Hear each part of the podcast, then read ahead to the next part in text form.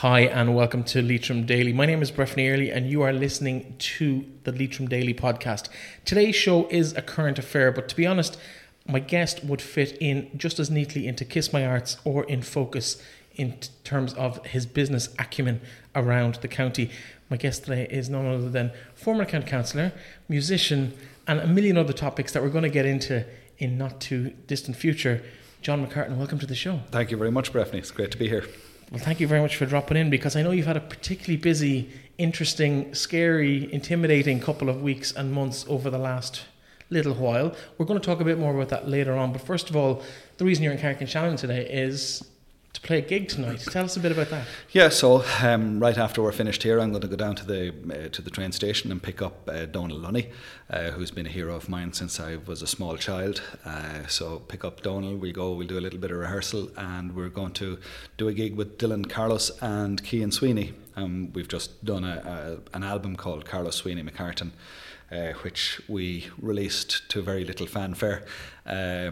Three of us work, so we never consider ourselves to be professional musicians, and uh, we're also selfish men. So we recorded an album of music that pleased us and nobody else, and uh, we didn't really ask what anybody wanted to hear. We just played what we wanted to play, and released it and for some strange reason it's really taken off we've done no major pr on it we've done no advertising on it we haven't really done the radio station circuit with it or anything like that did a few launches and discovered that young people want to buy it.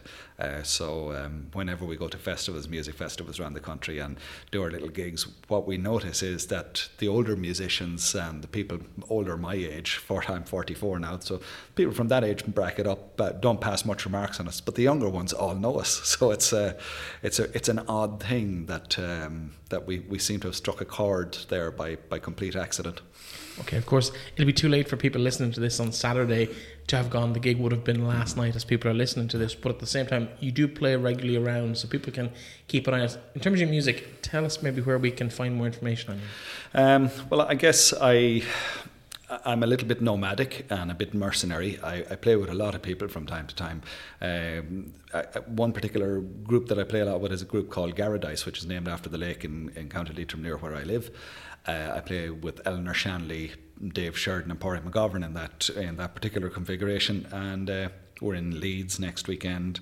Uh, I don't have a list of gigs ahead of me, but anybody who Googles us will find out where we are.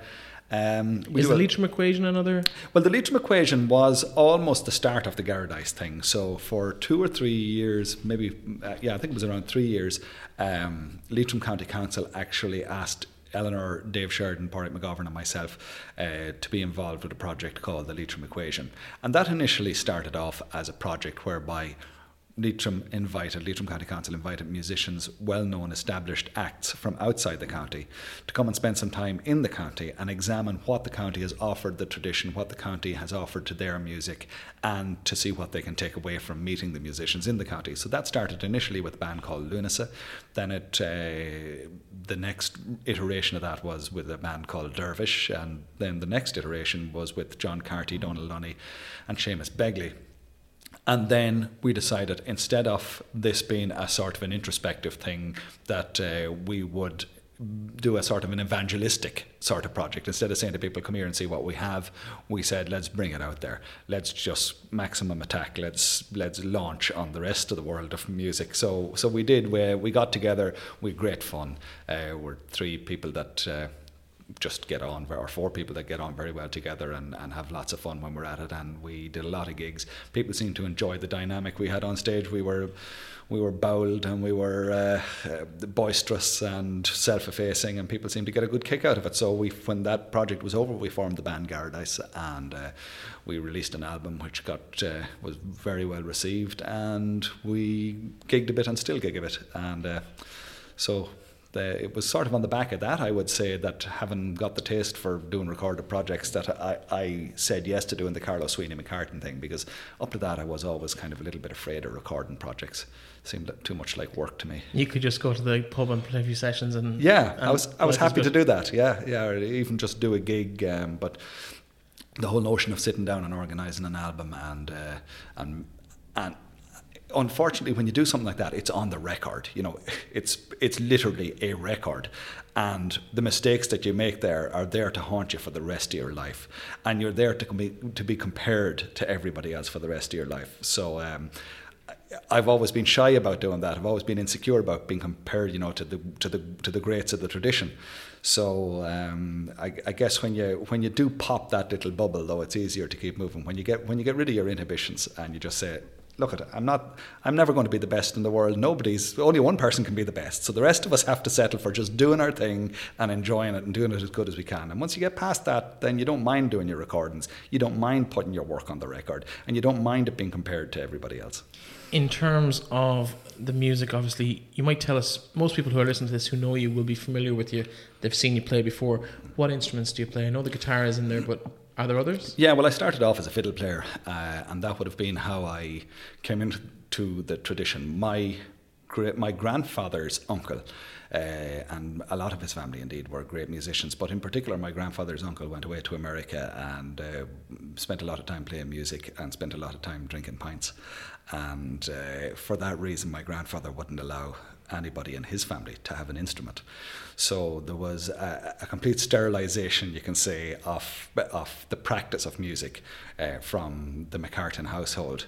But the love of the music was always there. And my grandmother, who had been in Philadelphia uh, at the, er, in the early parts of the last century, had brought home a gramophone from Philadelphia, which I still have, uh, and, and a number of records and every Christmas they would go to Cryan's in Ballinamore and buy another couple of records, and then records would come in the post from America. So they were very conscious of traditional music, and my father was was mesmerised by it. So when we were children, he always vowed that we would have the chance. Uh, and people who often talk about, you know, aren't you lucky to be talented? I think most people are talented. Most people are, could do it if they got the chance. I was lucky; I got the chance. So instruments were bought and were readily available to us when we were children and a fiddle came my way, and I started playing the fiddle. Uh, started learning with a guy called Frank Kelly in uh, in Ballinamore in the community centre, and I enjoyed it. And the music he pointed me towards interested me. And as well as that, my father's love of music meant that when I was a little child and he was in politics, the only chance I had to be with him was to travel in the car with him, be it to, to his clinics or if there was an election on while he'd be campaigning. And uh, he had the original uh, Planxty album. It was always known as the Black Album, that original Planxty album, but it was a red cassette. I remember it very well. And I listened to that intensely over and over again. And uh, so while I had the melody music from those who were teaching me, the like of Frank Kelly and the, the and the gramophone records and the, the likes of Frankie Gavin that my teacher had been pointing me towards, uh, and De Dannan, the accompaniment and especially the, accom- the complicated nature of the accompaniment of the music that Planxty was doing. It was extremely sophisticated. Uh, it was it was an absolute maze of counter melodies and counter rhythms and layers of decoration on the music that I was spellbound by. Uh, so while learning all the tunes on the fiddle, my ear or one of my ears was always cocked towards this peripheral stuff that was going on around the music. So um, by the time I was into my teenage years and feeling a bit rebellious, I began to say, I'm going to play the guitar. And I was in school in Ballinasloe in Garbally. And there were a couple of guitars in, the, in a music room down there. And I picked out a few chords for myself and was hammering away at them. Uh, I'm sure it was a misery for anybody who had to be beside me while I was at it. And uh, uh, just give myself the sort of basics of how to play the guitar then after school, when when I when I came back out of Garbally, I met a few musicians around here locally, and I went back to the fiddle, and I played the fiddle f- until I was about 27 years of age. I remember there was a bouzouki player who always played with us, and that provided the accompaniment. That that scratched my itch for the decoration and the accompaniment of the music, and when he. Um, he, he just he went off to do other things and left us with no accompanist and some of the lads said, "Jesus, I think McCartan, you play the guitar, do you?" And I said, "I could try." So um, I, I got myself a proper guitar and started to to as we we do often say to back sessions, you know, but to accompany the music in sessions. And from that on, really, when people asked me to do gigs, it was always the guitar I was asked to do. So since then, what does that say about your fiddle playing? Obviously, it was horrible because my guitar playing wasn't great at the time. So the fiddle playing must have been scandalous altogether when I when I was asked to play the guitar. But you know, since then I've been really lucky in my music. I've always enjoyed it. I've met great people through music. I've met a lot of very good friends, and especially around County Leitrim here, um, you know, we're surrounded by a wealth of talented musicians, but they're good people as well. You know, I've been very lucky to meet the likes of, you know, Tom Morrow from down the road, Tom and Andy, the whole Morrow family, salt of the art people, but fantastic musicians, legends around the world of traditional music. Liam Kelly, Dave Sheridan, Porry McGovern, here in town, you know, you do have the likes of Mick Mulvey, he's out the road there. Uh, there's just so many good people involved in music here that I've been very lucky. They're not the lunatics you usually associate with music. They're a bit mad, all right, but they're uh, but they're they're solid people. So I've had a great experience with music, and then I've gotten to play with all my heroes. Uh, so as I say, picking up, having listened to Planxty when I was a kid. To be, Picking you know, uh, Lunny. to be picking up Donal Lunny from the train in an hour here in 45 minutes. I'm picking up Donal Lunny. I have to pinch myself. I'm picking up Donal Lunny at the train. So, you know, that's that's uh, it's it's been an absolutely brilliant journey for me. Yeah, I can see you just light up when you talk about music. It's obviously Yeah. a huge passion for you. Yeah. Another interest that you've had over the years is politics. Obviously, you stepped down from the council this year after I'm going to say ten years on the Yeah. council. Yeah, it was 10 years, Um, but obviously, you mentioned your father was involved in politics. Your mother was the backbone of the family. She was the real politician in the house, if, if it was to be believed. She passed away earlier this year. Um, How much of an impact did that have on your life? Um, well, obviously, politics has had a huge impact on my life. It's been a, you know, the configuration of a family has to sit around politics. It doesn't, uh, politics doesn't yield. Families have to yield to politics, and you either support politics and, and, and allow it to, to shape the, the life of your family, or, or it doesn't work for you. So, my father was involved in, I suppose he was in the Senate, he was in the Dáil, he was on the council here, he was in the European Parliament. And really, that meant he was never at home. So that left the unit at home really was my mother uh, and my brother and I. So uh, it was, she had to keep the, the show on the road. Uh, and then come election time, it was all hands on deck. So she, my mother was a, you know, she was a quiet woman, but she was a fantastic worker. She was very energetic. She was very, um, she was very driven when she took something on. Uh, she was, uh, you know, and very well received. So she was a great asset to my father when, when election time would come. She, you know, I remember hearing people giving out and saying that she had burned out half the men in North Leitrim canvas and that nobody could keep up with her. She could go for days and days, eat very little, sleep very little, and just, uh, just plough through the work. So, you know, she was a, she was a, a tremendous spine of support in the family. And, uh, but, you know, she lived a lonely life because of politics. And, um, while uh, you know I was reared with politics and always had an interest in politics, the interest I had was never in elections and it was never in the dogfight. It was never in you know what some people get a great kick out of counts and campaigns and and who's coming and who's going and who who did well and who didn't do well. I, I never liked that. I was never interested in any of that.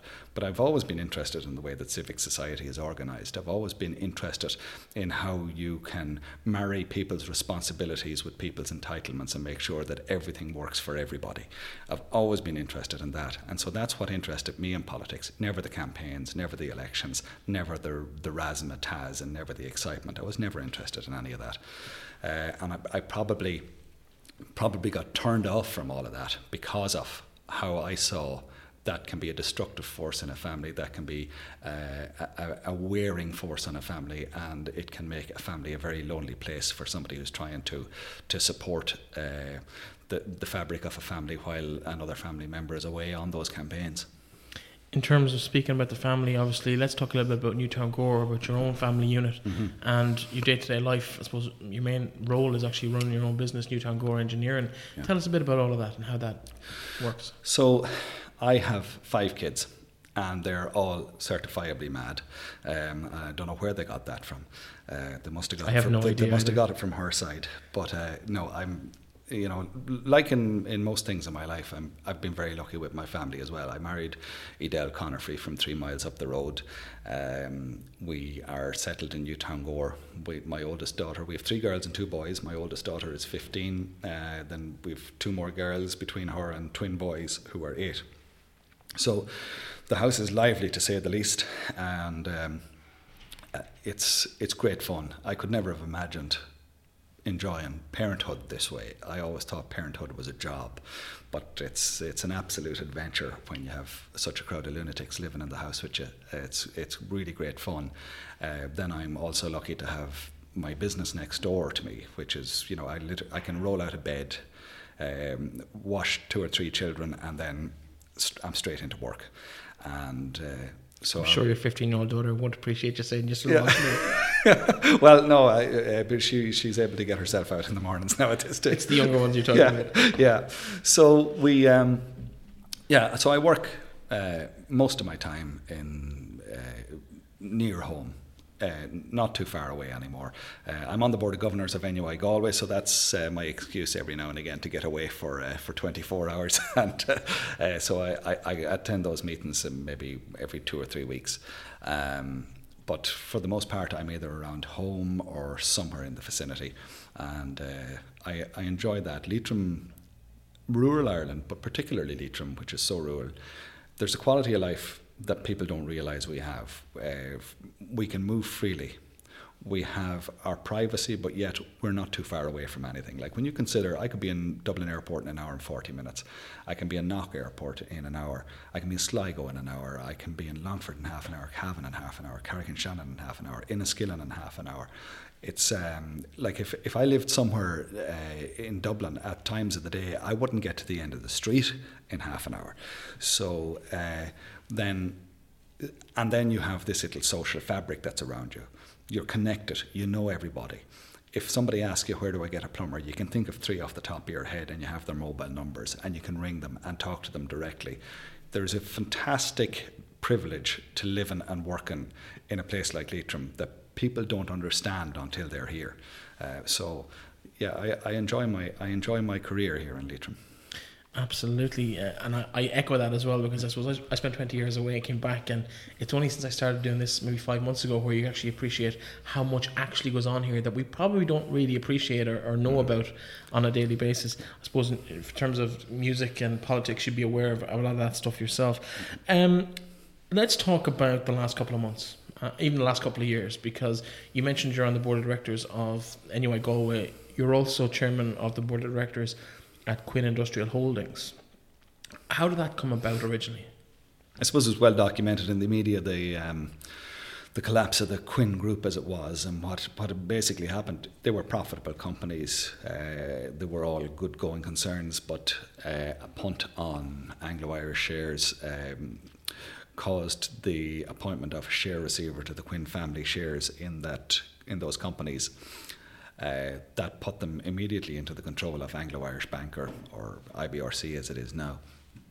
Uh, but there was senior debt on the manufacturing assets. So there were guys who had who were senior in the debt structure, 43 American financial institutions, and they swooped on the manufacturing assets, the stuff you know, the, the companies we all know, Quinn Cement, Quinn, um, uh, Quinn Light Blocks, um, the Light Pack and Granard there. Um, the Quinn Tarmac, the Quarries, um, Quinn Therm, packaging, all those companies, 43 American financial institutions swooped on those, took them, took control of them. Of course, Liberty Insurance would have been part of the group at the time. What is Lib- now yes, Liberty Insurance? Yes, what Liberty was part uh, Quinn Insurance as it was called, or Quinn Direct as it was called then. That was part of it in those days. But but that had its own problems in the fact uh, because of the punt on Anglo, some of the some of the assets of that insurance company that it needed to maintain a solvency rate that would equalize its exposure and risk to the insurance market. Some of those assets were also used as guarantees to raise debt to prop up the investment in Anglo Irish Bank, and that caused uh, the financial regulator to step in and take control of Quinn Insurance, uh, which was later Quinn Direct. It was later then disposed of uh, to uh, to Liberty. So, so that that disappeared out of the equation as well. Um, we uh, would have always had, and I had a particular worry that the guys who were running the Quinn manufacturing assets, that were all based beside us and employing people beside us, the guys who were running that, their job wasn't to make cement. Their job, you know, their, their responsibility wasn't to the region. It wasn't to the companies. Their responsibility was to the um, to the investors, the, the debt holders. And their job was, as I say, not to make cement, not to employ people, not to develop the region, but their job was to get money for investors. And our fear was that without a credible management team and without a credible uh, plan to move the businesses forward, what they would do is dispose of them. So anything that could be unbolted from the ground, there would be no reason to have a packaging factory in Ballyconnell other than you wanted to live in Ballyconnell and employ people in Ballyconnell. So the simple thing to do with that is just unbolt it and unbolt it from the ground and ship it out. Uh, that would have happened with a number of the business units. Then there were other business units there that it probably would have made sense for a competitor to buy it and close it. Uh, wind it down, strip out whatever is useful out of it, but close it and just take capacity out of the market. And this uh, is all essentially just job cuts for the local area. Yeah, and like when you look at the impact of all of that, it would have been thousands of jobs in a very rural area. It would have been absolute devastation. Um, I had had a couple of brief discussions with Sean Quinn about all of this, but nothing, uh, nothing more than offering him friendly advice. Then I just by chance at a meeting in the Bush Hotel happened to meet some of the executives for, that were appointed by the the share receivers, and um, I chatted to them, and they were pretty much a besieged management team at the time, and I I spoke respectfully to them, and they appreciated that. So they. Um, they said that we should keep a bit of contact, and I did keep a bit of contact, and that eventually led to forming of a company called QBRC with a view to buying back those assets and installing a local management team and also giving Sean Quinn a chance to come back and work in the businesses until he had rehabilitated his, his image, gotten himself out of bankruptcy, settled his litigation with the state, and eventually that he would be in a position to acquire them and take them forward. So, uh, I suppose to cut a long story short, because there's no point in getting into the details of it that would bore your listeners to tears, we eventually got a deal done whereby, uh, with three of the existing 43 American investors, we did uh, form a company that bought them. We did install the local management team that had ran them before, and Sean joined the company again and moved back into his old office as a consultant. And um, but sometime after. Um, there were differences of opinion. Um, some people viewed the project that the most important thing was the preservation of the jobs and the uh, and the preservation of the businesses. And I think other people thought that the best thing to do was to um, position them so that they could be easily picked off in another uh, buyout. And I subscribe to the view that that strategy was damaging and risky uh, to both the employment and to their businesses, and I didn't subscribe to it.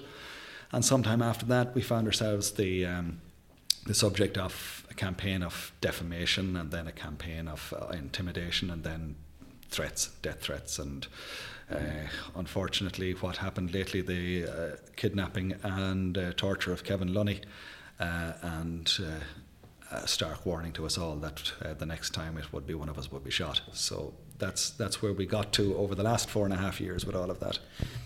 Now, uh, recently, the other day in the Irish News newspaper, they've published a list of, of that intimidation and that campaign of um, information or misinformation or assaults, and it, it goes on for ages. It hmm. starts back in February 2015, I think, or January 2015, with a, a, an articulated lorry being burnt out at Derrylin, and just continues and continues. And each one in itself would be the subject of a Hollywood movie. Mm. And here there's, there's 30 or 40 or 50 incidents over the last four or five years that just culminated, I suppose, in terms of the public perception, at least in, outside of the Ballyconnell, Derrylin area, in the abduction and, and torture, as you mentioned, of, of Kevin Lunny how is Kevin? Kevin's doing remarkably well considering what he's been through. I mean, he the physical assault that he endured was pretty horrific, um, right down to you know obviously the the rough nature of his abduction, but then thrown into the boot of a car, driven for half an hour, um, then pulled out of there, put into a horse box. Uh, having his leg broken twice, um, being sliced with a Stanley knife, um, having you know having stuff carved out on him as messages uh, with a Stanley knife, having his nails removed with a Stanley knife to to cleanse any DNA material that might have been left on him, being bleached all over, and then dumped at the side of the road with a with a warning to the rest of us uh, to deliver to us. Um, that's uh, you know the nature, the physical nature of all of that left Kevin with, a, with quite a long road to recovery. Um, he's he's a young man. He's a fit man. He lives a healthy lifestyle, and he'll make the best recovery possible from that, and is working very progressively towards uh, a good physical recovery. Obviously, there's a huge amount of trauma for anybody who's suffered that sort of an attack. Uh, but to talk to Kevin, uh, you know, my my admiration for him couldn't be any more because he he speaks about it as if it was just you know something that happened, but we need to move on. We need to work our way forward to make everybody safe. It's never about Kevin when he's when you speak to him. Um, he he's back at his desk. He's back working. Uh, he's getting himself back into his job, and he's focused on the future. And uh, yeah, he's he. It's it's just remarkable. His resolve to recover from this is is pretty remarkable. In your own point of view, you obviously have been named as a as a potential threat or a target for future attacks. How much does that worry you uh, or your family, or has that? I presume that has crossed your mind at some stage. Yeah, but funny enough, when we spoke about politics and the effect of politics on a family, I remember when I was a kid, uh, if my father lost an election, it went harder on me than it went on him. And I think that this is probably more difficult for my family than it is for me because I'm in the, you know, I'm stuck in the middle of it. I'm in the white heat of all this frenzy. So my energy is always directed and my attention is always directed and is always taken from me. It's, uh, whereas at home, my children have to arrive home from school and wait for me to come home and wonder, you know, will something happen? And I know they worry. And I'm very saddened by the fact that they're exposed to that worry. I also worry for them. I also, you know, you don't, anybody who can do what they did to Kevin Lunny, uh, the, the barbarity of that attack, uh, the inhumanity of that attack, uh, the, the lack of, of any level of empathy in that attack gives me cause to believe that there's nothing those people wouldn't do. So I worry for them and they worry for me, and that's a very unpleasant way to live your life. But we do have to live our lives. They have to go to school every morning. I have to go to work every day. Uh, we have to. Uh, I have to raise kids and I have to deal with my business and they have to go to their school and Edel has to teach and they have to come home and do their homework and they have to go to their football matches and they have to go to their music and we can't stop doing that we, we have to keep going. I have seen you out and about. Obviously tonight, as we're recording this on Friday night in the dock, it's well publicised where you're going to be. You go to a football match, whether it's Seán O'Heslin's or someone locally is playing at it. I've seen you in Páirc Seán on numerous occasions this summer. Uh, do you worry that something's going to happen? Like, do you live your life with one look over your shoulder? Are you more aware of what's happening around you, or or have you increased any personal security or anything like that? Well, you do have to be aware of what's going on around you, and you do have to. Uh, I mean, no matter who you are, what happened to Kevin, and the fact that uh, I've been explicitly told that I'm a target of all of that, uh, both by the Gardaí and by the people who did that to Kevin. Um, you know, I do have to, when a car pulls in in front of me on the road, if the road is blocked, I immediately check the doors are locked and look all around me to make sure there's nobody coming at me from any particular angle. Uh, I don't like to be surrounded by big people in in small places. It's just a natural uh, thing to have that level of awareness, that sort of heightened level of awareness. But the Gardaí know what they're at, and I have to trust that they know what they're at, and I know that they keep a very close watch and brief on us, and they know where we are, and they know what our movements are, and they know where we're going to be, and they have, um, they have, I think, the confidence to know that if anything were to happen to us, that they're they're on it. So in terms of they know your movements, so they know like that you're going to be in the dock tonight, and, yeah. and there's an awareness of that. I suppose the intelligence that led to the, the raids across the country, Northern Ireland, and in Derbyshire in the UK in the last ten days uh, would give you some confidence that their intelligence is pretty much honed in on this. Yeah, like those those raids were so coordinated, were so uh, surgical, and seem to have yielded such results that you can only presume that since Kevin's abduction, there has been a massive operation, uh, both north and south of the border, that the intelligence gathering has and the technology used for that has been pretty incredible.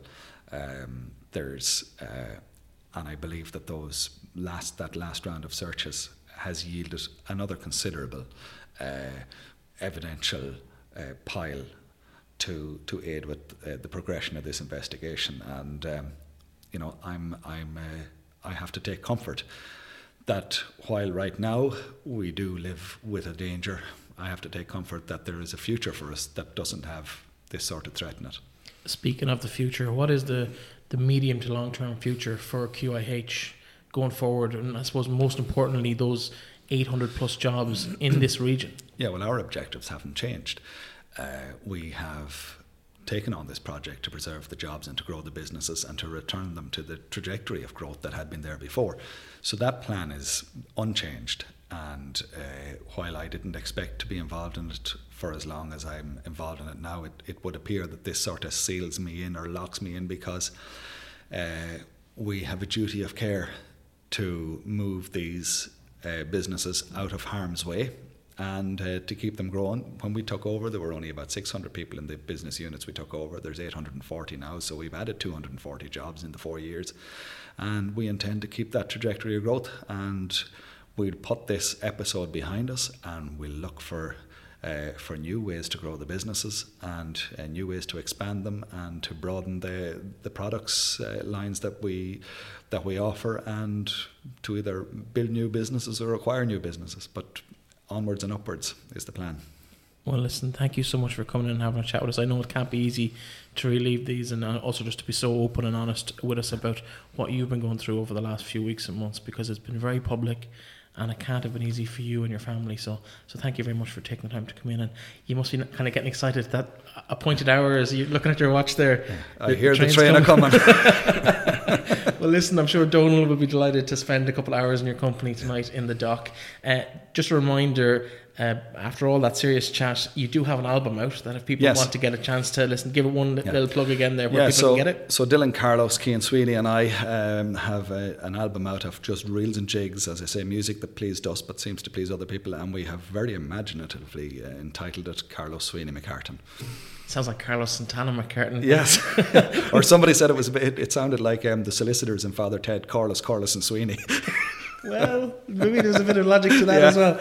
John, thank you so much for coming in, and uh, the very best of luck to you uh, in all your endeavours over the next few months and years, and particularly to your commitment to the people of West Cavan, East Leitrim, uh, that work in under that QIH umbrella.